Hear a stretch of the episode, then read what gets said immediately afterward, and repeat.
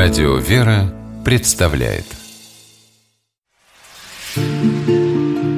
Места и люди.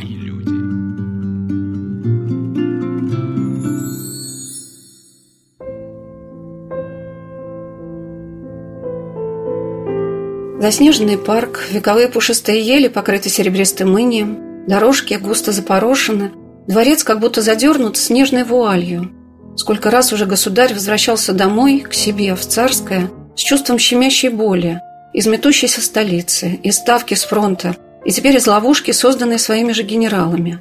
На вокзале в Александровском, ни с кем не общаясь, сразу сел в автомобиль, и как только машина подъехала ко дворцу, стремительно поднялся по ступенькам. Все утро цесаревич спрашивал, который час, но, услышав звуки подъехавшей машины, не смело выйти из комнаты. Государыня бежала, спускаясь из детских покоев навстречу мужу, и, обнявшись, они дошли лишь до сиреневой гостиной, где в оцепенении остановились. Он дома. Царь вернулся во дворец. И после долгих слез, неслышных никому слов, сдержанных рыданий, великих минут, они, может быть, вспоминали, как приехали в свой большой дом впервые. Как записал Николай Александрович в своем дневнике 11 марта 1895 года, поселились в другом флигеле Александровского дворца – чувствовали себя как бы в гостях. А через 22 года, 9 марта 1917 царь вернулся во дворец уже узником. Но сегодня, и думается, многие столетия спустя, этот дворец будет вновь домом последнего российского императора Николая II. И в этих комнатах будет сохраняться удивительная атмосфера, которая наполняет места жизни святых людей. Здесь жила святая семья. И прийти к ним в гости сейчас позволено каждому – кто захочет прикоснуться к этому чуду. Здравствуйте, дорогие друзья! С вами Анна Шалыгина. Я ехала в Александровский дворец из Москвы. Ранним утром, переехав с московского вокзала Санкт-Петербурга на Витебский, бывший Царскосельский, я села в электричку до Царского села и вышла на станции, где вершились судьбы России. Александровский дворец, расположенный в стороне от парадного Екатерининского дворца в Александровском парке – широко раскинул, как свои крылья, правые и левые флигели, где, сменяя друг друга, жили семьи российских монархов. К началу правления Николая II здесь сохранились мемориальные комнаты государя Николая I, Александра III и молодая чита Николая Александровича, Александра Федоровна, не захотев нарушить их заветную тишину, решили устроить свои покои в левом флигеле дворца, где раньше жили представители царской свиты – началу весны 1895 года, через четыре месяца после свадьбы, они приехали к себе в Милое Царское, как говорил всегда государь, оставив в дневнике за 11 марта такие слова. Спали отлично. Странно было проснуться в незнакомой комнате, в окнах которой были видны деревья и вдали купола церкви Большого дворца. Государь выбрал для себя половину, выходящую окнами на парадный вход, а государыня – с видом в сад – но то, что было неизменным для всех правителей, живших в этом дворце, это залы библиотеки, которые начала собирать для своего царственного внука Александра I императрица Екатерина Великая. Мы стояли в большой библиотеке с соответственным хранителем экспозиции Александровского дворца, научным сотрудником музея-заповедника «Царское село» Марией Павловной Филипцевой.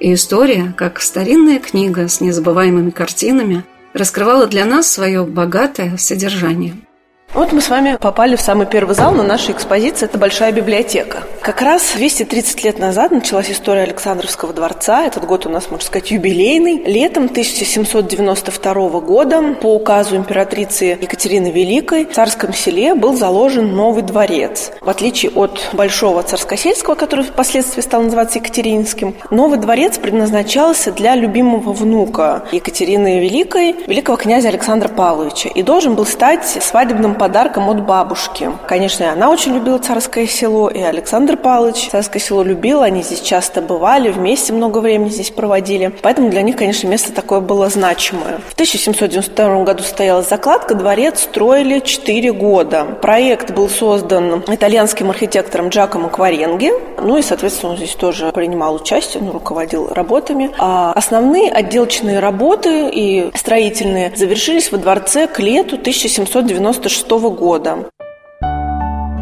Император Александр I, благословенный, освободитель Европы, предпочитал после кончины царственной бабушки и своего отца, императора Павла I, жить в Большом Екатерининском дворце. Но для семьи последнего российского императора Александровский дворец стал дорогим и любимым. В первые месяцы жизни во дворце государь писал «Сидели в моем кабинете, я читал вслух. Не могу выразить, как я наслаждаюсь такими тихими, спокойными вечерами, с глазу на глаз со своей нежно любимой женой. Невольно сердце обращается к Богу с благодарной молитвой за дарование такого полного, безграничного счастья на земле. Но не только желание сохранить этот мир и счастье побуждало супругов устраивать для себя этот царский дворец не как летнюю резиденцию, как это было принято в правлении предыдущих императоров, но как место постоянного пребывания. И не только возможность сделать царском для себя что-то свое, уникальное и неповторимое, что и поражает в этих покоях, наполненных идеями и возможностями уже XX века. Во-первых, это рождение наследника царевича Алексея, который оказался ребенком больным, и им, конечно, проще было и его здоровье поддерживать, и как-то держаться от каких-то пересудов, немножко в стороне от общества, от двора, где все это сразу было бы видно, все бы сразу стало известно и обсуждалось бы. То есть здесь они могли как-то вот так, ну, такой частной жизнью, если это можно, конечно, назвать таким образом, проживать. Это первое. Ну и второе, конечно, это первая русская революция 905 года, которая, конечно, их очень напугала, насторожила императрицу, и поэтому они предпочли все-таки удалиться от самого эпицентра событий, от Петербурга. Для императора Николая II Александровский дворец был родительским домом. Он родился в этом дворце. Когда великий князь Александр Александрович и великая княжна Мария Федоровна поженились, они, как молодые супруги, тоже жили в Александровском дворце в Царском селе – здесь уже в то время была эта потрясающая по своему объему библиотека, которая начинала собирать еще Екатерина II, и, наверное, ни один русский царь проводил здесь много времени, черпая из этих книг необходимые для монарха знания. Так интересно было пройти по периметру этого огромного зала, от шкафа к шкафу, в которых стоят и огромные тома энциклопедий эпохи Просвещения, и всемирной истории, и истории войн, альбомы с репродукциями музеев мира – художественная литература на основных европейских языках, книги по философии, религии, географии, военному делу.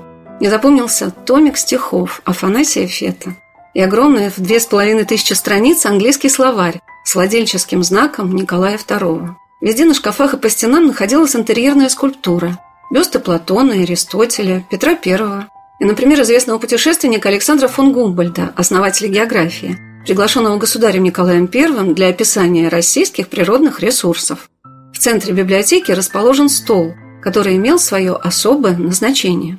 Это картографический стол, то есть стол для работы с картами. Здесь стоял подобный. Он, конечно, не сохранился, поэтому вот у нас из фондов привезли, ну, можно сказать, аналогичный. За этим столом всегда работали стоя, то есть карту раскладывали. Здесь вот продевали ее вот так, рулон, если она была свернута, находился снизу, и просто вот человек занимался с картами, но здесь у нас просто представлены планы царского села на середину XIX века. Я не предполагала, что эта деталь о картографическом столе в большой библиотеке станет для рассказа об Александровском дворце такой важной. Император Николай II вступил на престол в 26 лет. И с первых дней своего правления он многие часы посвящал своей работе царя. Еще в медовый месяц государь записал «Благодаря занятиям по утрам я не вижу дорогую Алекс до завтрака. Даже забываю, что женат». Царь трудился до общего с женой завтрака с 10 до 13 часов – Потом, после небольшой прогулки, когда не было особых мероприятий, до обеда, которые подавали в 8 часов вечера. И после этого он мог работать еще до 11-12 часов у себя с бумагами. И вот в книге об Александровском дворце я читаю.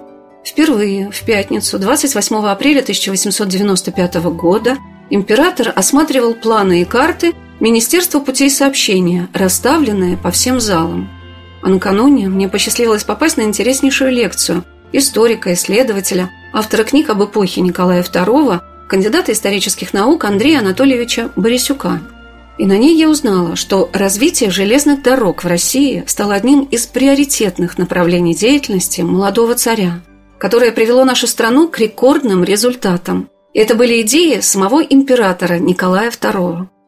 Уже в начале правления императора Николая II Россия была великой державой. Она занимала достойные позиции среди мировых лидеров в сфере развития промышленности, экономики в целом. Но в годы правления Николая II дальше страна будет развиваться еще более высокими темпами, достигнет еще более ярких результатов. Например, по объему доходов государственного бюджета в годы правления Николая II Россия выходит с четвертого на второе место в мире. То есть уже и четвертое место, которое было в 1894 году, это неплохо. Да? Но тут мы выходим на второе место в мире, После опережаем Германии. США, Англию, Францию и уступаем пока только Германии, но при этом мы развиваемся более высокими темпами и, следовательно, претендуем в дальнейшем на первое место. Страна развивалась быстро, у этого развития были конкретные причины, за ними стояли конкретные решения и действия императора Николая II. Говоря об этих решениях, тут нужно отметить приоритет на развитие железнодорожного транспорта. Потому что Россия – страна огромных ресурсов. У нас есть все для того, чтобы быть на первом месте в мире. Но к концу XIX века сложился проблемный для нас немного период, который состоял в том, что во всем мире стремительно шли процессы индустриализации. И на первом этапе побеждают небольшие страны, такие как Англия, Франция, Германия, где ресурсов может меньше, чем у нас, но они благодаря своей компактности могут ими быстрее воспользоваться. У них не стоит проблемы расстояния, как у нас. Их заводы получают приоритетные, более выгодные условия по снабжению топливом и сырьем. Индустриализация развивается в прогрессии все более высокими темпами. У нас ресурсов больше, но воспользоваться ими столь же быстро мы не можем. Для этого требуется превосходящая по качеству, в целом по развитию транспортная сеть. То есть для нас не было потребности важнее, чем строить железные дороги максимально возможными темпами. И, надо сказать, в общем-то, они строились, и очень большие достижения были обеспечены в годы правления Александра II, Александра III. Но при Николае II были достигнуты беспрецедентные рекорды. Строится 46 тысяч километров железных дорог общего пользования только на территории России. То есть эта цифра превышает протяженность планеты по экватору, да, и вот, вот, вот это все строится только на территории России. Как скрыто от нас, за множеством мифов и мистификаций вокруг имени императора, государственная деятельность царственного страстотерпца Николая II. Мне запомнили слова Андрея Анатольевича о том, что ни об одном святом человеке не написано столько лжи. Цифры, приведенные в его лекции о том, как развивалась наша страна до революции и после нее, потрясают. Хотя все они, по словам историка, давно опубликованы. Я попросила Андрея Анатольевича выразить свое мнение о том, в чем он видит особенность личности последнего русского императора. Действия императора Николая II являются действиями гения, который с первых лет своего правления знал, что нужно делать для того, чтобы обеспечить наилучшие результаты. В первое же пятилетие правления три раза повышаются расходы на строительство железных дорог, эти средства отбиваются с плюсом, и железные дороги становятся фундаментом, двигателем русской индустриализации. В первое же пятилетие вводится золотое обеспечение рубля, тоже важная знаковая реформа. С первого же пятилетия правления Николая II резко повышаются расходы на развитие народного образования, в этой сфере тоже были обеспечены яркие результаты. То есть он сразу же задает эту матрицу, те основные направления, которых будет придерживаться в дальнейшем потом. Как будто бы он сразу знал, что нужно делать, и эти действия действительно были верны. Кто знает, когда созревала в Николая Александровича, старшем сыне императора-миротворца Александра III, это государственная харизма, это умение определить правильный курс развития страны. Но то, что его замыслы рождались в этих залах, это делает Александровский дворец еще более притягательным. Мария Павловна провела меня сначала на женскую половину дворца. И это было так волнительно для меня побывать в покоях царицы. Но мы отправимся сейчас в приемную императора, где собирались посетители царя. Потому что это был не просто дом, дворец, в котором жила царская семья. Это было рабочее место, рабочий кабинет государя Николая II сразу попадаем через большой коридор в приемную императора. Вот как раз в этом помещении изначально планировалось создать столовую. Но, как видите, у них традиция не сложилась обедать или ужинать каждый раз в одном месте. Всегда стол накрывался в разных местах. А Николай решил, что здесь очень удобно будет, если у него появится приемная. Опять-таки, вот министры приезжают, им же нужно где-то немножко отдохнуть, может быть, даже пообщаться между собой, дождаться своей очереди, прочесть утреннюю газету. И вот они присутствуют присаживались здесь и дожидались времени, когда их пригласят в рабочий кабинет. Чем для нас ценен этот интерьер? Тем, что здесь практически полностью сохранилась деревянная отделка. То есть вот это дерево, вот этот дуб, вот эти стенные панели, кессонированный потолок не были уничтожены в годы войны, они сохранились практически полностью. Здесь лишь немножко проведена реставрация и чистка, и поэтому вот, да, то самое дерево, которое видела императора, точно так же, как сохранилась вот эта тканевая отделка стен вот выше. Отсюда подлинная люстра, созданная специально для этого интерьера по проекту Романа Мельцера. Вот эта роскошная люстра, она была увезена в эвакуацию, и сейчас реставраторы ее лишь немножко почистили и воссоздали бисер в тех местах, где он был утрачен. Люстра абсолютно замечательная, уникальная. Единственное в мире, монтаж ее невероятно был трудоемкий, и, наконец-то, вот ну, она на своем историческом месте. Прежде чем продолжить наш рассказ об Александровском дворце, нужно сказать об истории существования здесь музея. Он был создан в августе 1918 года Музее жизни последнего русского императора. Что удивило руководителей музея еще в те годы после революции, это то, что люди, которые толпами посещали дворцовые залы, проникались сочувствием и уважением к императору, семья которого жила по царским меркам достаточно скромно. Нет, все было сделано по последним новинкам техники, комфорта и эстетики того времени, но выдержано с удивительным чувством меры для создания прежде всего уюта и теплоты в доме, в котором жила большая семья. Город Пушкин в Великую Отечественную войну был захвачен немцами. Они занимали дворец, выбрасывали мебель в парк, многое вывезли. После войны в этом здании два года располагалась выставка, посвященная Александру Сергеевичу Пушкину, а затем оно было передано военному министерству – и Александровский дворец, как и многое, связанное с семьей Николая II, вернулся к своей исторической памяти лишь в 90-х годах XX века. Музею передали часть помещений, и здесь, во дворце, была создана экспозиция, включающая парадные залы, круглую гостиную и покои императора и императрицы. А в 2015 году музей закрылся на научную реставрацию, приведшую к потрясающим результатам – и то, что мы можем видеть сейчас, это труд огромного числа людей.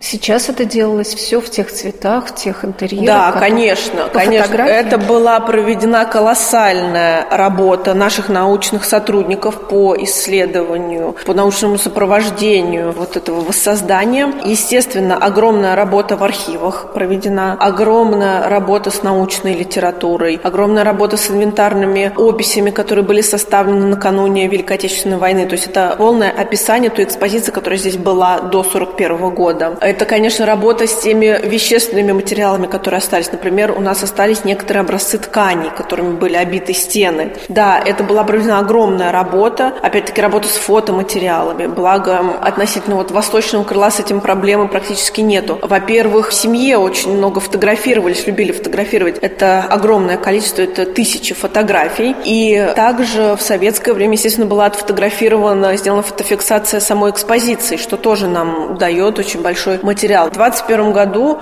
дворец вновь открыли, но это уже современная экспозиция, и мы старались по максимуму приблизить тому облику, который здесь был в конце 19 начале 20 веков.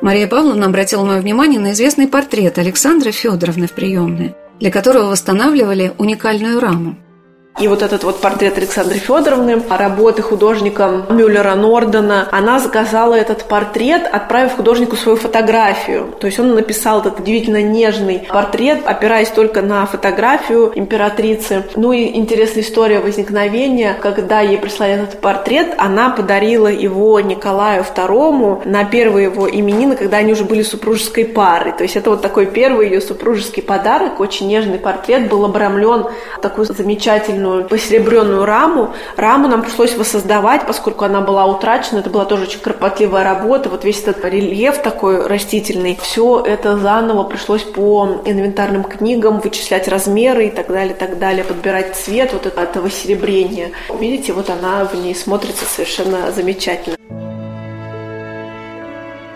Замечательно то, что во дворце сохранилось очень много живописи, которая принадлежала царской семье. Здесь нет множества картин известных живописцев. Николай Александрович и Александра Федоровна приобретали то, что им нравилось и подходило по настроению к наполнению комнат. Мы прошли в кабинет императора. Это рабочий кабинет императора. Сейчас, видите, у нас еще до сих пор находится на воссоздании письменный стол. Здесь стоял роскошный, огромный Г-образный письменный стол, крепилась к которому лампа на кронштейне, то есть император мог отрегулировать высоту, если ему нужно было повыше, пониже, поднять, в зависимости от освещенности. Вот здесь как раз стояла атаманка, на которую он мог прилечь, отдохнуть, тоже вот пока вот все это в процессе воссоздания. Также довольно хорошо сохранилась живопись и акварели из этого интерьера. Вы видите, вот, например, здесь на стене в основном такие военные сюжеты по большей части и изображения различных родов войск. И из живописи, да, здесь отмечу работу того же Эдуарда Деталя, о котором мы говорили, Наполеон, наблюдающий в подзорную трубу за местом сражения. На центральной стене в основном такие пейзажи, видите, много очень восточных мотивов, такие египетские пирамиды, караваны в пустыне, верблюды. Но опять-таки фотографии в огромном количестве. Как видите, даже на тех полочках, где не влезают рамки, ставили просто в паспорту этих фотографий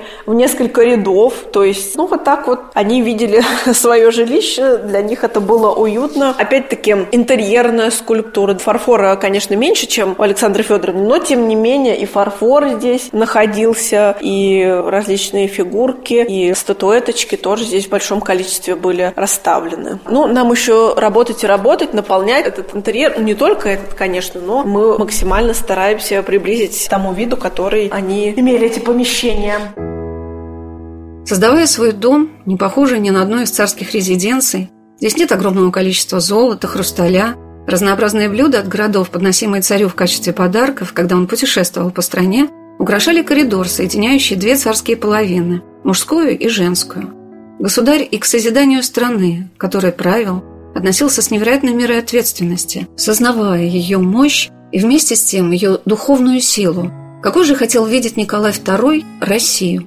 У нас есть такое некоторое мифическое противопоставление, которое нередко можно слышать, между якобы прогрессивным Западом и темнотой условно, да, что якобы прогресс может быть только на Западе. А вот при императоре Николае II мы видим совершенно другую реальность. Это была развивающаяся, развитая, высокотехнологичная страна, которая при этом не имела ничего общего с западной цивилизацией. С одной стороны, мы видим прогресс, науку, технологию, характерный для западной цивилизации. С другой стороны, мы видим приверженность традициям, приверженность высоким ценностям. И в эпоху императора Николая II сочетаются вот эти разные направления. Страна, Россия, была страной одновременно высоких технологий и высоких ценностей. В этом состоит особый колорит как раз Российской империи эпохи императора Николая II. Это страна, где рекордными темпами строятся храмы и монастыри, но при этом создается авиация, подводный флот, проводится первая в мире телевизионная передача данных, изобретается радио. В дневниках императора Николая II много записей о его прогулках. Вместе с молодой императрицей они плавали на байдарках и лодках, катались на охотничьих дрожках царя, посещали оранжерею и детский остров. А любимым занятием государя было колоть ломом лед на каналах и прудах Александровского парка. В дневнике за 21 апреля 1895 года отмечено «Уничтожал остатки льда на пруде». Причем только Александр III и Николай II работали в дворцовых парках, расчищая снег на дорожках. Здоровье ради. Вообще царское село для последних русских царей стало воплощением их желанного образа жизни, где можно было много работать и позволять себе небольшой отдых вдали от шумных мероприятий двора. После свадьбы, приехав на несколько дней в Царское, государь писал 25 ноября. Утром опять гуляли в Баболове одиночке. Я шел рядом. Был свободен, так как почти ничего читать не пришлось. Блаженство мое беспредельно. Очень грустно покинуть Царское, которое стало нам обоим таким дорогим местом. В первый раз после свадьбы оставались одни. И жили действительно душа в душу. Очень мало в Александровском дворце мест, связанных с отдыхом императора – но рядом с его кабинетом есть особенная мавританская комната. Небольшой бассейн, который украшен красочной плиткой восточного орнамента, установленный, каким он был при царе.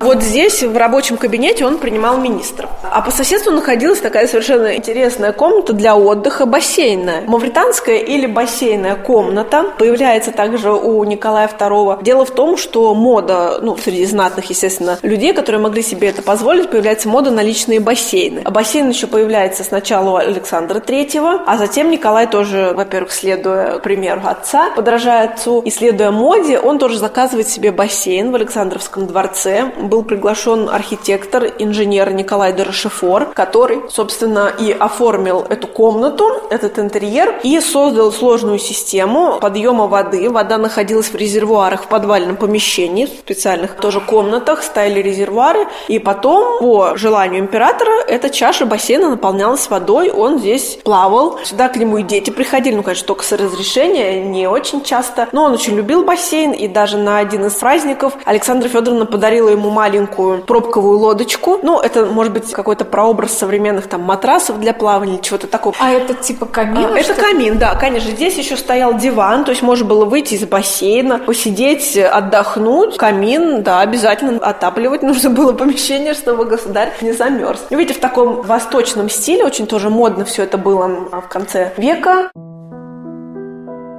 Главным притяжением покоев государя Николая II в Александровском дворце становится большой кабинет императора.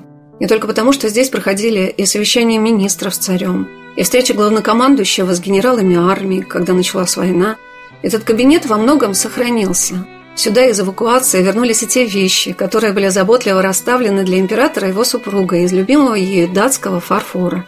И скатерть в стиле модерн с одуванчиками. Здесь воссозданы портьеры цвета морской волны, расшитые гиацинтами.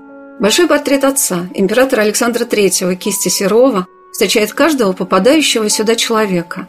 И благодаря потрясающей работе реставраторов все воссоздано именно в тех цветах и материалах, как это было при жизни царской семьи. Ну и вот, наконец, мы с вами добрались до парадного кабинета императора, который, как я уже говорила, появляется наряду с кленовой гостиной на месте бывшего концертного зала. Ну и, как вы видите, император пожелал видеть свой кабинет в таком морском стиле, оформленным в духе их любимой яхты «Штандарт», то есть здесь вот такая антресоль, дерево, тот же кессонированный потолок. Здесь вся отделка была выполнена из красного дерева, и вот на потолке все это сохранилось. Потолок полностью подлинный. Все вот эти накладки, балки, все вот эти крепежи, это подлинное, сохранившееся, то есть потолок не был уничтожен. Лестница, например, была сломана, выломана, камин, вся отделка была отбита, отломана, но вот до потолка не дошли руки. Точно так же, как вот эти каменные колонны на антресолях, ну, опять-таки, с каменными колоннами трудно что-то сделать, тоже не добрались. Они остались вот на антресолях. После того, как у императора появляется этот кабинет, он, соответственно, все совещания переносит сюда. То есть рабочий он, конечно, оставляет за собой для работы с бумагами, но уже вот заседания и прочее проводит в парадном кабинете. Вот за этим самым столом, накрытым этой самой скатертью, он сидел со своими министрами, совещался с дипломатами, с политиками, со всеми, кто к нему приезжал. На полу лежал вот этот шерстяной ковер, он сохранился подлинный отсюда. В глубине кабинета стоял письменный стол императора. За спиной всегда портрет отца, покойного императора Александра III. Вот этот портрет работы Серова. Всегда вот здесь он находился у него в кабинете. Интерьерная скульптура у нас сохранилась. Видите, на этом шкафу стоит фигура Михаила Федоровича Романова, первого царя из династии Романовых. А вот дальше идет коллекция, которую собирал Николай II. Это бюсты и фигуры с изображением Наполеона Бонапарта. Ну, конечно, кругом появляется фарфор, стекло, интерьерная скульптура. Ну, здесь не в таком количестве, но все-таки тоже стояли фотографии. Часть библиотеки находилась, ну, чтобы всегда у императора под рукой те издания, которые ему были нужны, какие-то энциклопедические, справочные и так далее. Здесь вот у него стояли какие-то издания издания такие подарочные, красочные, тоже вот здесь у него находились. На антресолях стоял уютно мягкий диванчик, там был камин, и в шкафах также располагалась часть библиотеки. То есть там можно было отдохнуть, немножко посидеть, пообщаться. Также в парадном кабинете стоял большой бильярдный стол. То есть после тяжелого совещания можно было сыграть партию в бильярд. А в годы Первой мировой войны здесь раскладывали карты, и прям вот он с министрами, с генералами совещался здесь, и вот стол уже не использовался по используется просто как такая большая площадка для работы с картами.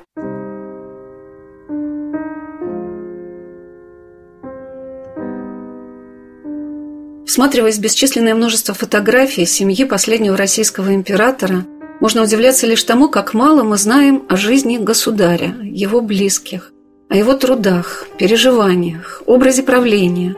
Как будто это та жизнь, в которую царская семья открытая и доброжелательная для каждого человека, старалась не посвящать посторонних.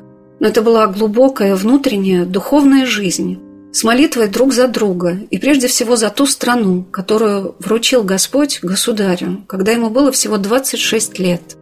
Выведя Россию на рекордно высокий уровень развития, Николай II всеми силами старался удержать ее пред лицом Божьим такой, какой хотел бы ее видеть. Мощной державой, одухотворенной молитвой и славой Всевышнему. Каждый из нас может попытаться ответить на вопрос, почему русские люди не смогли этого ни оценить, ни сохранить.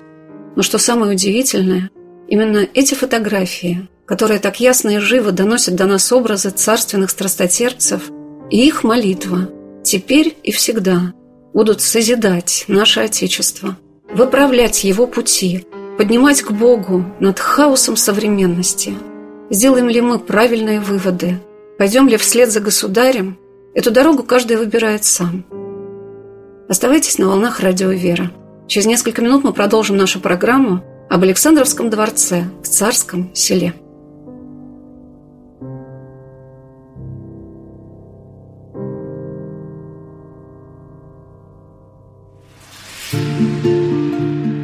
Места и люди.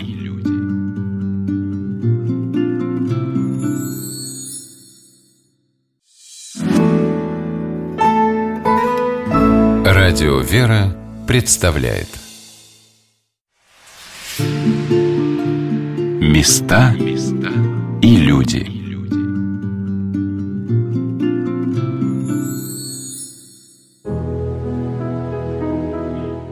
Каких простых вещах порой раскрывается глубокий внутренний мир человека, в его любимых занятиях, любимых предметах. Государь Николай Александрович и государыня Александра Федоровна любили пешие прогулки – 13 апреля 1895 года государь записал в дневнике «Отправились в милое царское село. По приезде туда немедленно пошли гулять. Воздух был дивный, птички щебетали, ручейки журчали. Много снега стаяло, поля чистые, но в лесу осталось порядочно еще. Обедали 8 часов и читали. И то тут, то там в дневнике погода была чудная, прошел короткий теплый дождь. Государь не говорил о своей любви к России ни громких слов, ни цветистых речей. Он любил ее нежно, неусыпно и действенно. Его чувства к Отечеству проживались снаружи в самые переломные моменты истории. Когда началась Первая мировая война, он обратился в Зимнем дворце к собравшимся с такими словами «Да укрепится еще теснее единение царя с его народом, и да отразит Россия, поднявшаяся, как один человек, дерзкий натиск врага». Выйдя на балкон Зимнего, он увидел всю площадь до генерального штаба, заполненную людьми – при появлении царя все они опустились на колени и после гимна закричали несмолкаемое «Ура!». Александра Федоровна еле сдерживала свое волнение, на глазах государя были слезы. Последним местом, откуда уезжал на фронт в феврале 1917 года государь всея Руси, царь и самодержец, главнокомандующий русской армией император Николай II, был Александровский дворец в Царском селе. Это был его дом, где жила его семья. Но в этом доме не хочется вспоминать о том, что было после возвращения государя из Ставки. В этом дворце все наполнено любовью и красотой.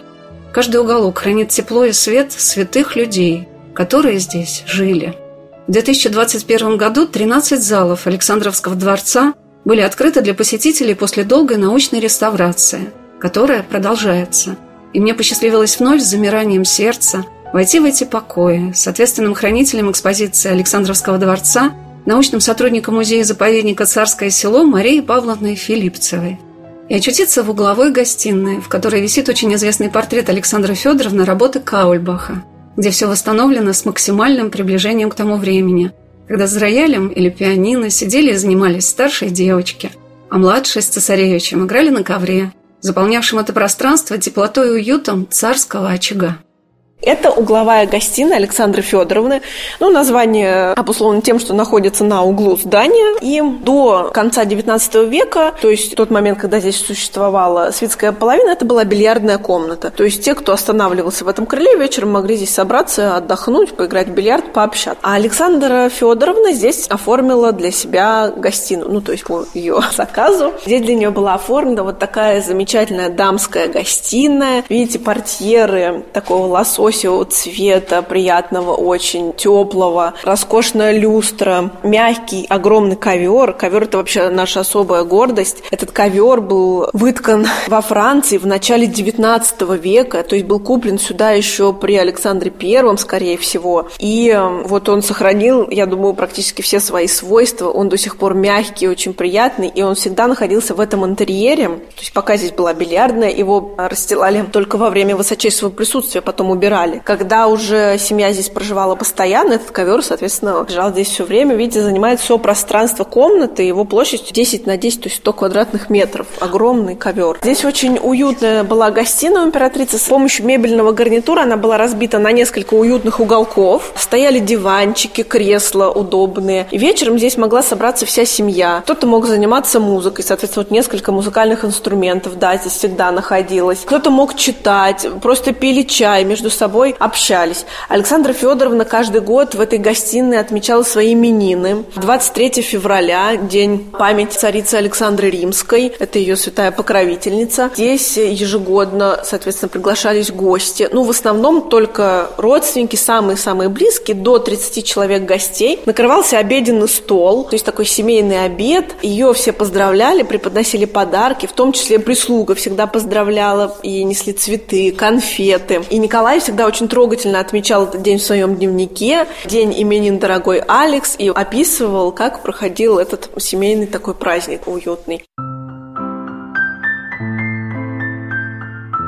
На столе в угловой гостиной стоит бюст императора Александра I, благословенного, победителя Наполеона. В зале множество ваз из любимого государыни датского фарфора. Меня привлекла большая напольная ваза с изображением слонов, а на стене у окна находится роскошный подарок из Франции – гобелен с изображением французской королевы Марии Антуанетты, окруженной детьми. Здесь, как видите, на стенах сохранилась живопись, но в первую очередь не о живописи, а вот о том замечательном гобелене, который висит в углу у окна. Это гобелен, на котором изображена королева Франции Мария Антуанетта со своими детьми. Это был дипломатический подарок от французского президента Эмиля Лубе, который в 1902 году с официальным визитом прибыл в Россию. Соответственно, он был в Санкт-Петербурге, был в Царском селе. И вот Александре Федоровне преподнес такой подарок, ей очень понравился. И она поместила, как видите, практически вот напротив своего портрета портрет Марии Антуанетты. Она очень интересовалась ее биографией, много о ней читала, естественно, ей сочувствовала. Уже тогда многие, ну это только еще 902 год, но многие уже тогда усмотрели какое-то дурное предзнаменование в таком подарке. Но, как видите, впоследствии это во многом схожая судьба оказалась у двух этих женщин. Но Александра Федоровна в этом ничего дурного не видела и такой роскошный гобелен разместила в своей угловой гостиной, тем более, что он очень сочетается с этим интерьером. Когда попадаешь в эти залы, как будто благоухание цветущих весной деревьев заполняет твою душу. Все в этом доме согрето сокровенной и сердечной красотой ее обитателей. Мария Павловна рассказала, что императрица любила, когда среди зимы во дворце появлялись цветущие розы и сирень в катках. Это было созвучно тому, как воспринимала Александра Федоровна мир внутри себя – она жила этой небесной чистотой и гармонией. Особенно это чувствуется в кленовой гостиной царицы, которая не похожа ни на один парадный интерьер. Здесь все и изысканно, и уютно одновременно. Это кленовая гостиная Александры Федоровны. Она появляется несколько позже других интерьеров. Дело в том, что до начала 20 века пространство кленовой гостиной и пространство соседнего с ней парадного кабинета, который находится через коридор, занимал концертный зал, спроектированный еще к Варенге. Но, собственно, в личных покоях концертный зал как-то особо в личный покой не вписывался. Для каких-то мероприятий все-таки был и Екатеринский дворец большой, и, опять-таки, парадные залы Александра Александровского дворца, то здесь он, в общем-то, практически никогда не использовался по своему прямому назначению, а помещение пустовало, занимало место. И в начале 20 века, это 1902 год, по предложению архитектора Романа Мельцера, который занимался здесь внутренней отделкой интерьеров, внутренней отделкой покоев для императора и императрицы, по предложению Мельцера этот зал был разбит на два помещения, то есть коридор был продлен, соответственно, возникла кленовая гостиная на половине императрицы и парадный кабинет на половине императора. Императора. То есть этот зал оформлялся в начале 20 века. Как раз в моде был стиль модерн. Развитию этого стиля очень покровительствовал родной брат Александры Федоровны, герцог Гессенский Эрнст Людвиг. Ну и поскольку они, конечно, очень тесно общались, Эрнст Людвиг часто приезжал сюда, дети его называли не иначе, как дядюшка Эрни, и э, существует точка зрения, что именно Эрнст Людвиг повлиял на решение Александры Федоровны оформить кленовую гостиную в стиле модерн. Ну, кленовая она называется по материалу отделки. Здесь вся мебель и вот эти роскошные антресоли были выполнены из древесины клена, тонированным в такой благородный, приятный серый цвет. В кленовой гостиной множество милых уголков, в которых каждый найдет что-то знакомое. Это и портрет одной сестры императрицы, преподобной мученицы Елизаветы Федоровны, работы Каульбаха. И прекрасный портрет государя, рядом с которым на уютном круглом диване так легко и спокойно, под покровом святых людей. Все в этой гостиной уникально, начиная с декоративного лепного орнамента по стенам до шкуры медведя у камина, которая лежала здесь еще при государях. Ну, как вы видите, здесь кругом тема, связанная с розами. Вот они выполнены. Вот эта резьба, роскошные капители, украшенные цветками роз. На стенах вылеплены стебли, которые поднимаются к самому потолку и распускаются бутоны под самым потолком. Эти розы, каждая роза по-своему уникальна. Они вылеплены вручную, как тогда, так и сейчас. Их для нас реставраторы создавали прямо на месте. То есть это не отливалось где-то в мастерской розочка, да, а вот скульпторы работали работали прямо в этом зале и создавали каждую розочку уже на своем родном месте, поэтому здесь нету ни одного повторяющегося цветка. Каждый чем-то немножко отличается. Конечно, была проведена колоссальная работа по воссозданию этого зала. Во-первых, вот этот цвет подобран, был воссоздан, но здесь нам помогли расчистки реставрационные перед тем, как начали реставрацию, очистили стены от той краски, которая была нанесена на протяжении 20 века, и кусочки обнаружили. Поэтому вот по описанию да, мы знаем, что тут стены розового, там цвет, да, ну какой вот оттенок, вот это пудровый розовый цвет, он был э, воссоздан благодаря вот небольшим расчисткам. Соответственно, белый плафон с зеленой вот этой окантовкой. Система освещения нами была воссоздана, это тоже было предложение Мельцера. Здесь никогда не было люстры, а эта комната освещалась с помощью лампочек, которые находились за карнизом. Там находилось около 200 лампочек. Сейчас, конечно, там прожекторы у нас специальные, но в свое время это были просто лампочки, лампочки, их свет, отражаясь от плафона, вот так вот мягко, ненавязчиво освещал эту гостиную, создавая такой дополнительный уют. У Александры Федоровны здесь было несколько таких уютных уголков, где она могла отдохнуть. У окна очень любила сидеть на кушетке. Там можно было и почитать, и заняться рукоделием. Сюда часто к ней, конечно, прибегали дети. На антресолях был своеобразный будуар императрицы. Ну, конечно, он так не назывался, но назначение именно такое этого пространства. Она туда уходила, чтобы уединиться, побыть в одиночестве, и все знали, что если она находится наверху, ее лучше не беспокоить. Туда к ней практически никто никогда не поднимался. У нее там также стояла кушетка, столики, диванчик, то есть она могла там и отдыхать, и заниматься рукоделием, просто предаваться каким-то своим размышлениям.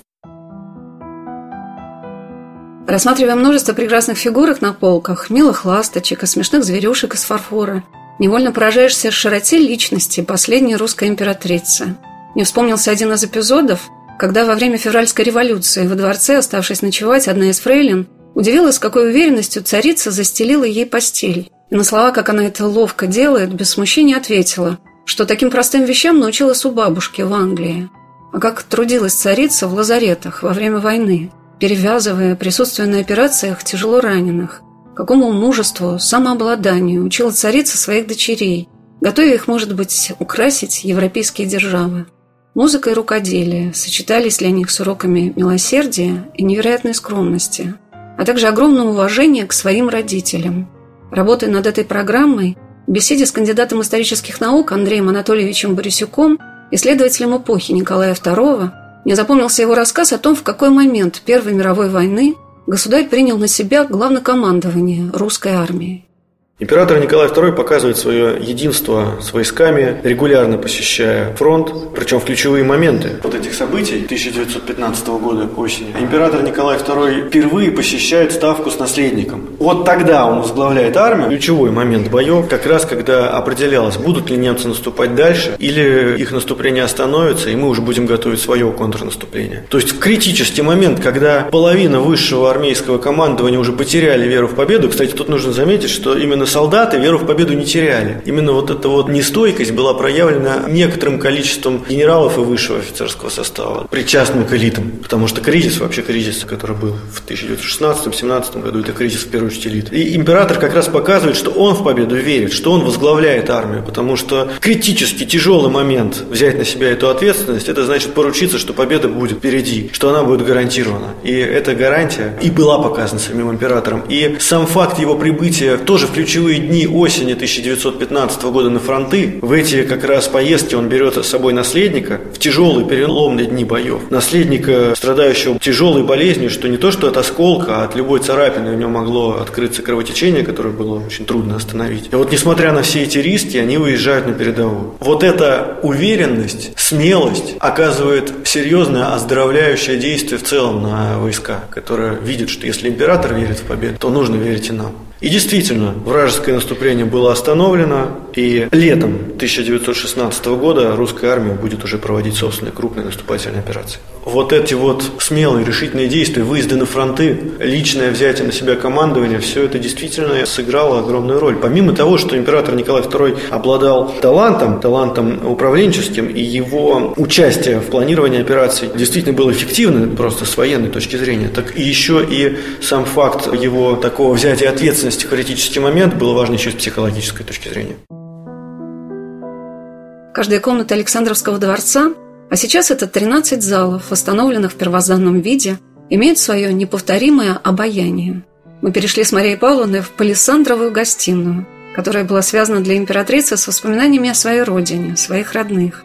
Есть здесь и картина с замком Рамрот, летней резиденцией гессенских герцогов – подаренный от женщины девушек Гессена своей любимой принцессе, и портрет отца, и фотография бабушки.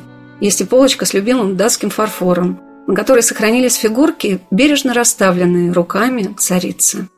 Мария, вот какое удивительное чувство в этих комнатах. Может быть, вот это один из немногих дворцов, где сохранилась атмосфера да, жизни, семьи. Да, да, это действительно так. Многие это отрицают, но я, честно говоря, полностью с этим согласна, что здесь чувствуется вот именно такой домашний уют, и вот не пропало это, несмотря на то, что дворец уже давно стал музеем, но вот какое-то такое вот присутствие чего-то очень такого доброго и домашнего, оно здесь осталось, да. Ну, присутствие святых людей да, да, вполне возможно, да. И мы с вами перешли в палисандровую гостиную. Названа тоже по материалу отделки. Вот эти стенные панели и мебель была выполнена из палисандровой древесины. Так называется древесина, получаемая из тропических деревьев рода Дальбергия. Дорогая очень потому, что дерево, прежде чем его пустят на переработку, должно расти не менее 200 лет. То есть это и тогда очень дорогостоящее было удовольствие, ну и сейчас тоже, конечно, все вот это воссоздание. Но для Александры Федоровны Палисандровая гостиная была своеобразной шкатулкой воспоминаний. Здесь ряд предметов был связан с ее детством, с ее родиной. В частности, вот этот сундук сохранился, с которым она приехала в Россию, чтобы выйти замуж. Но там она везла не там, одежду свою, не приданное, она там везла какие-то памятные вещи, которые захотела взять с собой. Ее старые игрушки, ее старую детскую одежду. Ну, вот то, что вот она посчитала нужным, может быть, ей понадобится как-то вот иногда в минуты ностальгии. А может быть, для своих детей? Может быть, для своих детей, да, кто знает. Здесь всегда находился портрет бабушки. Вот в углу видите фотографию английской королевы Виктории. Они, конечно, всегда поддерживали очень теплые, хорошие отношения. Говорят, что Александра Федоровна была любимой внучкой королевы Виктории. Ну, возможно, да, так оно и было. Александра Федоровна, когда еще была маленькой принцессой Алисой, часто ездила к бабушке в Англию, на каникулы, просто в гости. И, конечно, вот на ней отложила отпечаток немножко влияния английского двора, немножко такое чопорное, но она это переняла. Конечно, на ней отразилась и ранняя смерть матери. Принцесса Алиса скончалась в возрасте 35 лет, а маленькой принцессе Алекс тогда было всего 5 лет. Конечно, для маленькой девочки это очень тяжелая утрата. Тогда разразилась эпидемия дифтерии при Гессенском дворе, и умерла не только мать, но и сестра Александры Федоровны, маленькая принцесса Мария. Конечно, за один год две такие потери очень сказались на ее характере. Она стала более замкнутой и, конечно, вот таким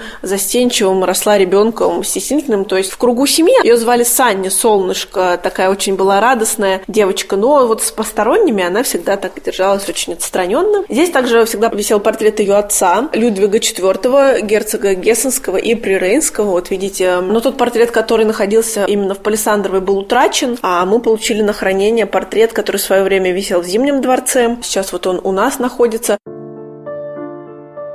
Где еще русский человек может увидеть палисандровую гостиную с настоящим палисандровым деревом? Мне кажется, это является одной из замечательных черт Александровского дворца-музея, что все здесь восстановлено с такой достоверной точностью. Потому что в этих комнатах, где так долго и так счастливо жили венценосные супруги, нет никакого места фальши и подделки. Ведь его обитатели были самыми искренними во всех своих проявлениях людьми. Как открыто и просто смотрят на себя лица великих княжон – чарующие глаза государя, заботливый взгляд императрицы, радостный царевича. И как мало мы знаем достоверного о том времени.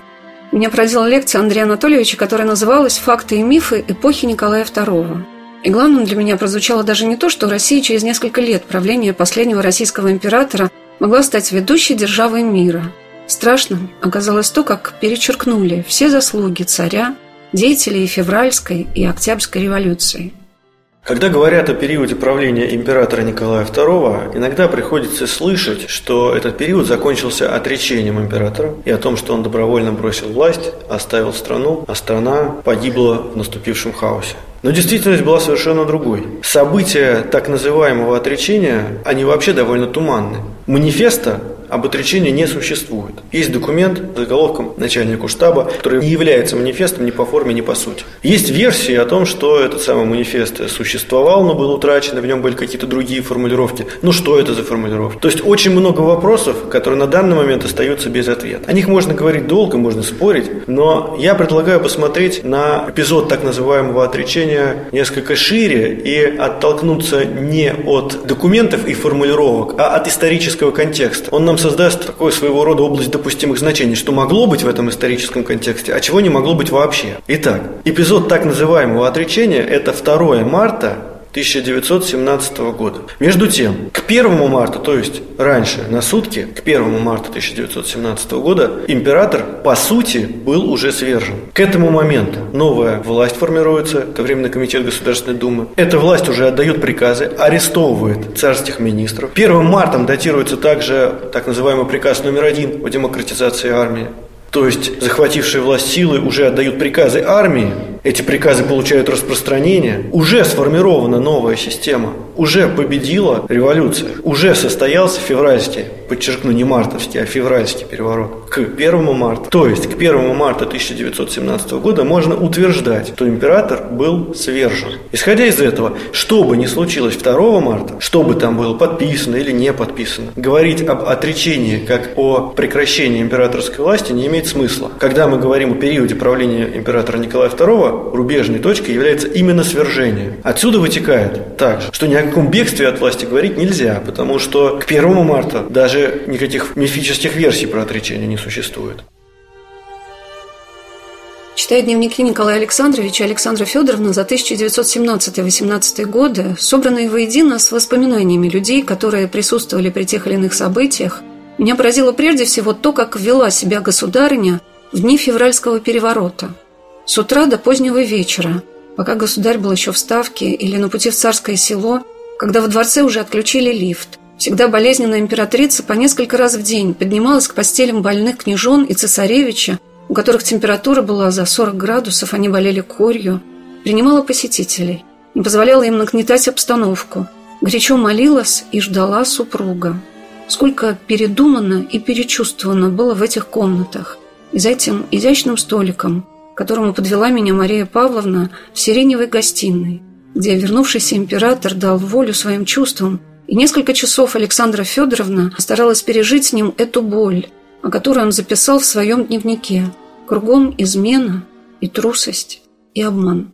Вот это любимая гостиная Александры Федоровны Сиреневая. По легенде, она дала Роману Мельцеру, архитектору, ветку сирени и сказала, что вот хочет один из интерьеров видеть отделанным в таких тонах. Она очень любила сиреневый цвет. Ну, как видно, Мельцер справился с поставленной задачей, поскольку Александра Федоровна сиреневую обожала. Она могла здесь провести вообще целый день, никуда не выходя. И сиреневую иногда называли не только гостиной, но и кабинетом. Здесь стоял ее письменный стол. То есть она здесь могла и заниматься своими делами, отвечать на какую-то корреспонденцию, работать. Этот письменный стол вообще уникальный. Он единственный сохранившийся предмет из сиреневой гостиной. Вот его как раз после войны нашли в парке, выброшенном из дворца. Ну, конечно, он был не в таком хорошем состоянии, да, полочка была отломана, ножки были отломаны, но, во всяком случае, вот он сохранился, и сейчас для нас его отреставрировали, воссоздали то, что было утрачено, и вот он занял свое историческое место, и сначала провели ведь расчистку краску предмета, почистили и нашли остатки красочного слоя. И вот благодаря этому мы потом выкрасили всю остальную мебель, которую воссоздавали. То есть, конечно, в описании указывалось, что мебель была выкрашена в цвет слоновой кости, но вот с оттенком именно насыщенностью этого цвета нам помог этот столик. Здесь просто разложены так записочки, ну, как будто бы, вот, знаете, Александра Федоровна только что сидела здесь, что-то писала. Она обычно писала на английском языке, вот тут вот «My darling chicken», «Мой дорогой цыпленочек», ну, такие милые семейные записочки, они часто часто переписывались. Она и с детьми, иногда записчиками просто так вот они переписывались с Николаем, и просто родня посылала какие-то записочки. Здесь вот она нарисовала такие пасхальные открыточки. Конечно, здесь копии у нас представлены, потому что все это хранится в фондах. Ну, такие ее зарисовочки небольшие, какие-то послания милые, домашние. Все на английском языке. Она в основном на английском. И с детьми общалась. Николай на русском с ними общался, она с ними общалась на английском. Сиреневая гостиная, которую мы видим на множестве фотографий царской семьи, это воплощение всех самых лучших чувств и надежд на семейное счастье, которое было подарено императрице с горячо любящим ее супругом, отцом ее детей, обожавших свою маму. В кресле у окна императрица любила читать и заниматься рукоделием. Николай II здесь тоже любил читать, отдыхать в уютной гостиной, где все отражало такой дивный мир его супруги – Этим двум людям Россия обязана неподражаемым примером верности, чистоты, семейных идеалов, мечты о совершенных человеческих отношениях, освященных любовью к Господу. И в следующем зале небольшой царской спальне, где в центре стоят две скромные металлические кровати, сдвинутые вместе, мы можем вдохнуть этот чистый, благоухающий аромат молитвы и самой преданной любви. В опочивальне государя находилось до 700 икон и крестов, подарки подданных, любимые образы. В центре спас нерукотворный, Федоровской иконы Божьей Матери, которой в музее подготавливают аналог по размеру и времени написания. Мы зашли с Марией Павловной в это святое место, и кто из русских людей здесь, как нигде, не почувствует присутствие царского благословения? Мы знаем так хорошо их портреты, историю их жизни и трагической гибели – но что мы можем понять о величии этих скромных людей, взявших на себя неизмеримый груз ответственности за свою страну? Как видите, Альков был заполнен иконами. Иконы здесь появлялись постепенно. Что-то они покупали сами, семья. И, конечно, очень много им присылалось в подарок. Причем, что интересно, совершенно разные исполнения. То есть разные умельцы со всех уголков страны присылали различные иконы. Так, например, здесь находилась икона, выполненная на спиле дерева. Также здесь находилась икона, на которой была изображена Александра Федоровна с Николаем, с царевичем Алексеем и благословляющих Иисус Христос. Христос, то есть с надписью «Господь благословляет и милует их». То есть здесь даже с каким-то творческим подходом такие подарки им присылались. К сожалению, иконы, которые здесь находились, у нас не сохранились. Это все было либо отправлено в другие музеи, либо уничтожено. В нашей коллекции всего несколько икон, которые действительно принадлежали императорской семье. Сюда мы подбирали иконы из наших фондов. Это все иконы 19-го, начала 20 веков. Мы провели, соответственно, изучили описи, установили, какие сюжеты здесь присутствовали, и подобрали иконы уже, соответственно, из наших фондов. По фотографии мы, конечно, их старались расположить в том же порядке, насколько все это было возможно, по максимуму приблизить к тому виду, который здесь был. Из этого дворца не хочется уходить. Он до сих пор хранит тепло его царственных обитателей.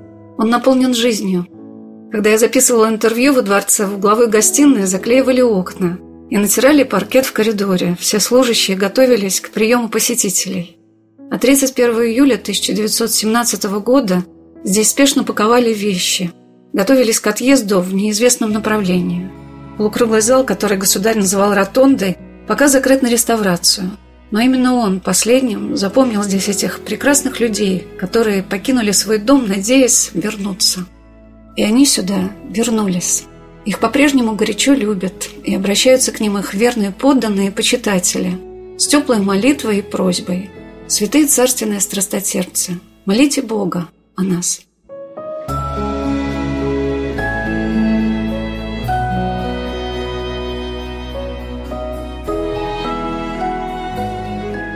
Это да. то деятельные стены, которые хранят да. последние страницы империи. Да, да, да, да, да, это точно. Последние это точно. дни, последние часы, поэтому они так дороги. Знаете, здесь на самом деле все говорят разное, кто что чувствует. Здесь трагического чувствуешь меньше, все равно больше чувствуешь счастливого здесь, честно говоря. Не знаю, может быть, когда мы откроем парадные залы, когда вот появится тот зал, откуда их уводили, может это возникнет. Сейчас вот больше все-таки здесь как-то вот их счастливого пребывания, больше, чем каких-то вот таких грустных трагических моментов.